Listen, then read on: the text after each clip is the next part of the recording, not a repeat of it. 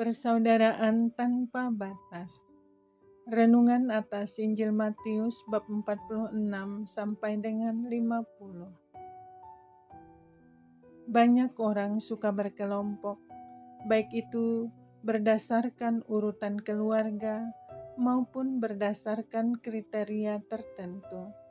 Misalnya berdasarkan suku, berdasarkan warna kulit, berdasarkan hobi, berdasarkan agama, dan lain-lain.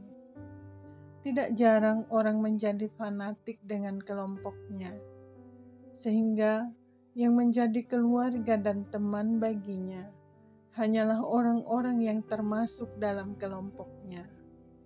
Maka, tidak jarang juga terjadi jurang pemisah antara kelompok yang satu dengan yang lain. Tetapi Yesus berbeda. Baginya, keluarganya, ibu dan saudara-saudaranya adalah mereka yang melakukan kehendak Bapaknya di surga.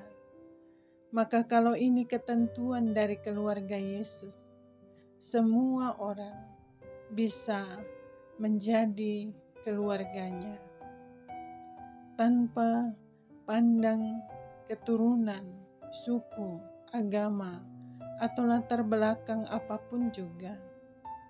Dengan demikian, para pengikut Yesus yang sungguh menyadari hal ini akan memandang dan memperlakukan semua orang sebagai saudara.